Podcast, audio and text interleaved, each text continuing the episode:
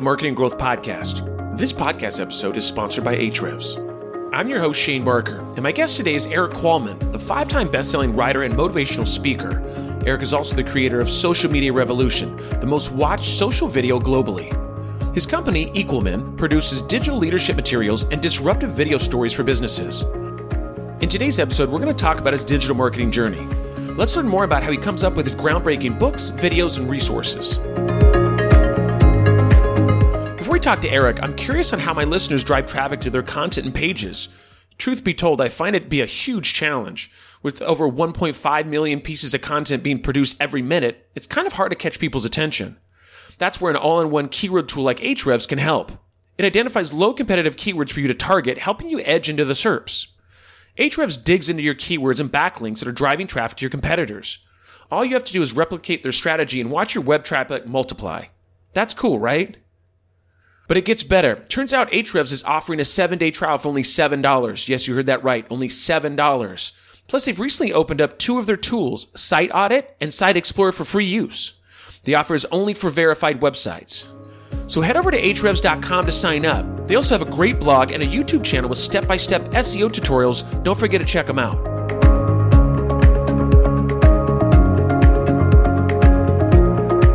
Right, you guys. So we got Erik Qualman here today. You guys super excited about this. Um, most of you, obviously, on the podcast know who he is, but if you don't know who he is, we're going to do just a few minutes of just kind of getting to know him a little bit. If you guys haven't seen him on stage, if you haven't read his books, um, you're going to have to. Uh, during COVID times, you have plenty of time right now. You need to go out and buy his books. We'll talk about that. The books that he's had in his, his book right now, The Focus Project. Which, um, thank you so much for sending me a copy. I just started reading some of this morning and realized that I need to focus in my life. Like that's not even like it's like I'm going to have to read your whole book just in one shot just to show people that I can focus. So that's the goal. Um, so where did you, Erik? So where did you grow up? Give us a little background here. So I grew up in Detroit, outside of Detroit, and loved it. Right, fell into the car automotive business like everyone does up there. Right. But I fell in the digital side of things, and so as an intern, helped program Cadillac.com at the time, their first website.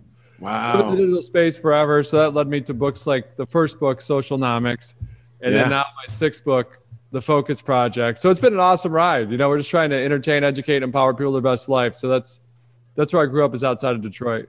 That's awesome. And so, how big of a family did you guys have? I've got two brothers, and then I've got my both my parents, so five total. It's great.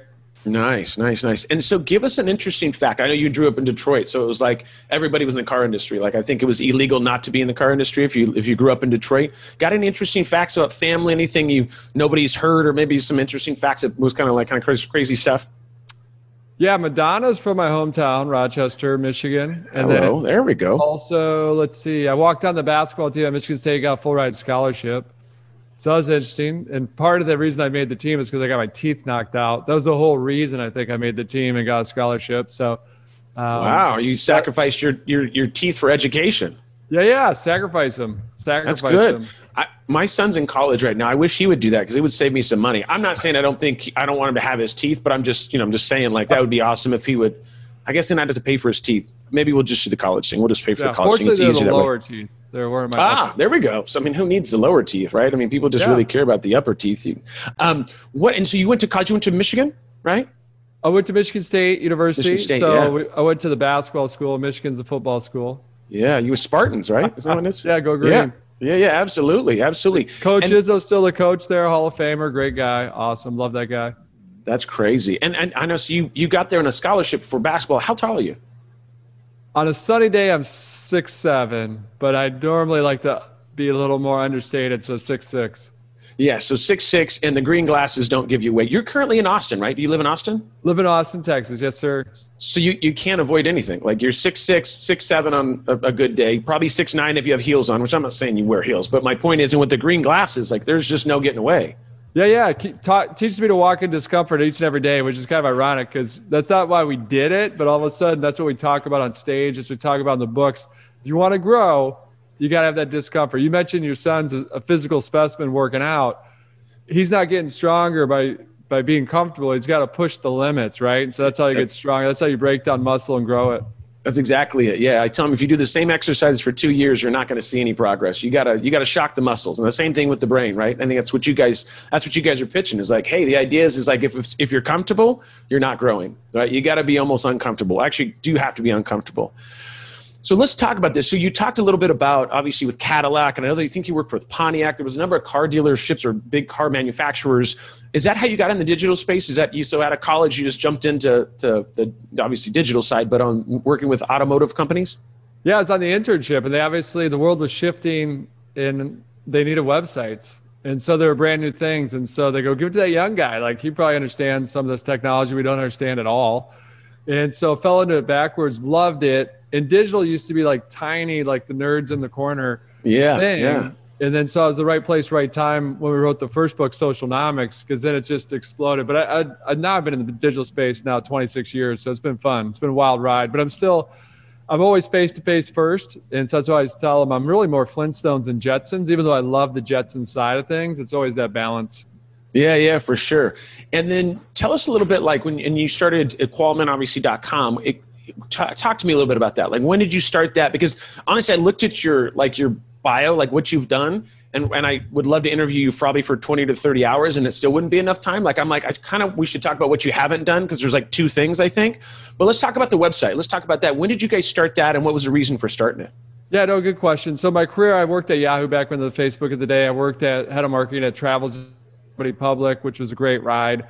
Um, and so I've worked for big and small companies along the way. And then when I was the head of marketing at Travelzoo, I wrote a book called Socialnomics, mainly out of frustration because I was sitting there going, Hey, you guys, the world's shifting. Can you not see it? This isn't just for teenagers. This social media is like so much bigger than even media.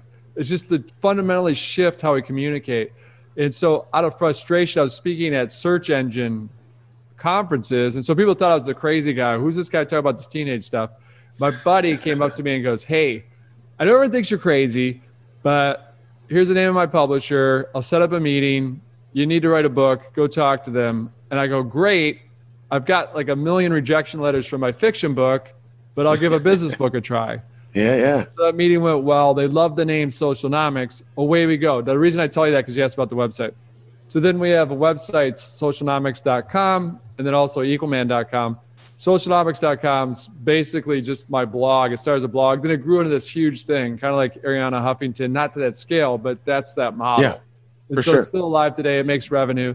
But equalman.com is just where people want me to book me to speak or they want some of our free educational materials, that's where they go to get that edutainment. it's what we call it edutainment like education and entertainment together huh? And as of today you've spoken what 55 countries 50 million people so small numbers right? I mean that's well, i mean that's not really that big of a deal. Oh wait let me take that back. That's huge. 55 million countries obviously that's kind of I mean, my speaking is nowhere close to what you've done country wise. I think I'm like at like four countries or something. So I'm, I'm, I'm really on your heels. So be very careful. But um, the thing is, is I mean, how has this changed with the pandemic in regards to the speaking events? I will tell you, we're going to talk about this later as the focus project. I don't think that book could have came out at a better time in regards to people needing to focus with the crazy stuff because it's always difficult. But tell us a little bit about that. How's the pandemic changed in regards to, you know, speaking events and stuff you got going on? Yeah, no, it's been a learning. It's great because we always talk about walking in discomfort. We talk about digital leadership in a lot of the books, and obviously on the the digital media that we have in terms of digital leadership. But zero, right? So all of a sudden, live events go to zero. So what industry just goes completely zero overnight? Live yeah. events. Yeah. So you can like, never even ever anticipate something going to zero, especially coming off record years. Like we had record years the three years prior, record January, February but we're going to come out of it better. And so we're already innovating. So to your point, almost all the events have gone virtual. Some have just said, hey, we're just going to go to next year. And hopefully next year comes back to some kind of normal. But fortunately, since I own an animation studio, we were better poised than most. So I've, I've called it let's dust off some of our other things that we haven't really put a focus on and let's bring those back up to life a little more love than before, which made sense. Like we were focused on the things that made sense during that world. Now that the world has shifted 100% almost, then we've been able to focus on the other things. So it's been uh, it's been like everyone else, challenging, yeah, but also fun from a standpoint of we're starting to innovate. So it's great. See, that's it's funny. So we kind of had some of the same situation where it's like, you know, you're in this, all of a sudden speaking stopped, all this stops, and you're like, man, now what do we do? But I tell you what it's helped us do is really focus on our business because before I was traveling and running around and doing this, and you get very busy, right? And it's hard to focus on. There's something has to fall out, right? You you have there's only so many hours in the day, and I do think that it's helped us really look at our business and really really evaluate some of the expenses we had, other things that we were doing. You know, the speaking stuff it was great, great. There's some good money there, but we're really getting any clients from it. So it really for us, I think the same thing. It it sucks for that minute. You're like, okay, now I got to figure this out. Now I got to figure out how I'm going to pivot or how do I, you know, make the best of this. And so for you, it's like, hey, we can focus on the, you know, the not the digital side, but the, the videos and produce the stuff you guys are doing for Disney. I mean, you guys have done some really big um, um, videos and stuff, you know, on that side. So I think that's awesome that it's like, you know, you actually had a, probably a chance. For me, it was like now I'm at the house and I'm like, I actually have some time now.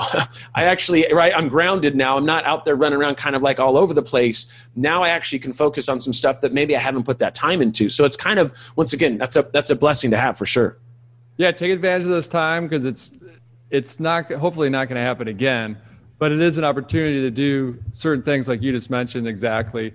It also just ask when you're stuck, how can I provide value? So I told my team, hey, look, how can we help this situation? And so we started doing some moving graphs early on because I asked our animators, I go, hey, if we can look into a data source like a John Hopkins or some other source, can we provide some moving graphs? Because we have the animation skills. Yeah. And sure. they said, yeah, we can do it. I go, done. Let's do it tomorrow. And they go, well, well that's not going to generate revenue. I go, but it's helping. Yeah. And then all of a sudden, lo and behold, what happens? We posted on TikTok. We don't have a ton of followers on TikTok, or like 10,000. And then all of a sudden, someone else reposted 21, 21 million views. And so we're like, wow, we really helped people. So that at the end of the day, sometimes you're stuck. A lot of your listeners just ask how you can provide value, and that'll lead you down the right path. Yeah, that's awesome. We did. I actually kind of on a different level, but I, we did something somewhat similar. I, long story short, we have the SBA, obviously, that's given all kinds of money to small businesses, and I actually started working with the SBA to help businesses transition from offline to online, and that's been kind of my focus because, once again, it's not you know I don't make as much money there if I was to do actual consulting. But the thing is, is that we're able to help more people, and that's what's needed, right? I mean, it's this crazy time of like social and websites, e-commerce. Like, well, I'll, I'll work on that in six months or something. And COVID hits, and you're like, I'm way behind. Like, I need to do this tomorrow, right? So I think it's awesome. It's it, you looked at it kind of how we looked at it is like, well how can we help people right? Because this is a crazy time and it's unprecedented and like how do we how can we add some value to people when right now everybody's going what do i do? Like i have my brick and mortar i've been there 30 years i finally got it to where i want it to be and now i want to sell it in five years and retire and now i'm like you know festivals are gone or restaurants are you know every every week it's questionable and whether it's going to happen or not are going to open back up. So yeah i mean it's a kind of crazy times but once again i think because of that i think some opportunity will will happen as well Thanks, Erik. It was great talking with you. From digital nerd to proclaimed keynote speaker, that's one hell of a journey. And your COVID survival strategy really blew me away. But, folks, this is just the tip of the iceberg. Erik has a lot more secrets up his sleeve. Hopefully, he will reveal them in our next episode. So stay tuned to Shane Barker's Marketing Growth Podcast.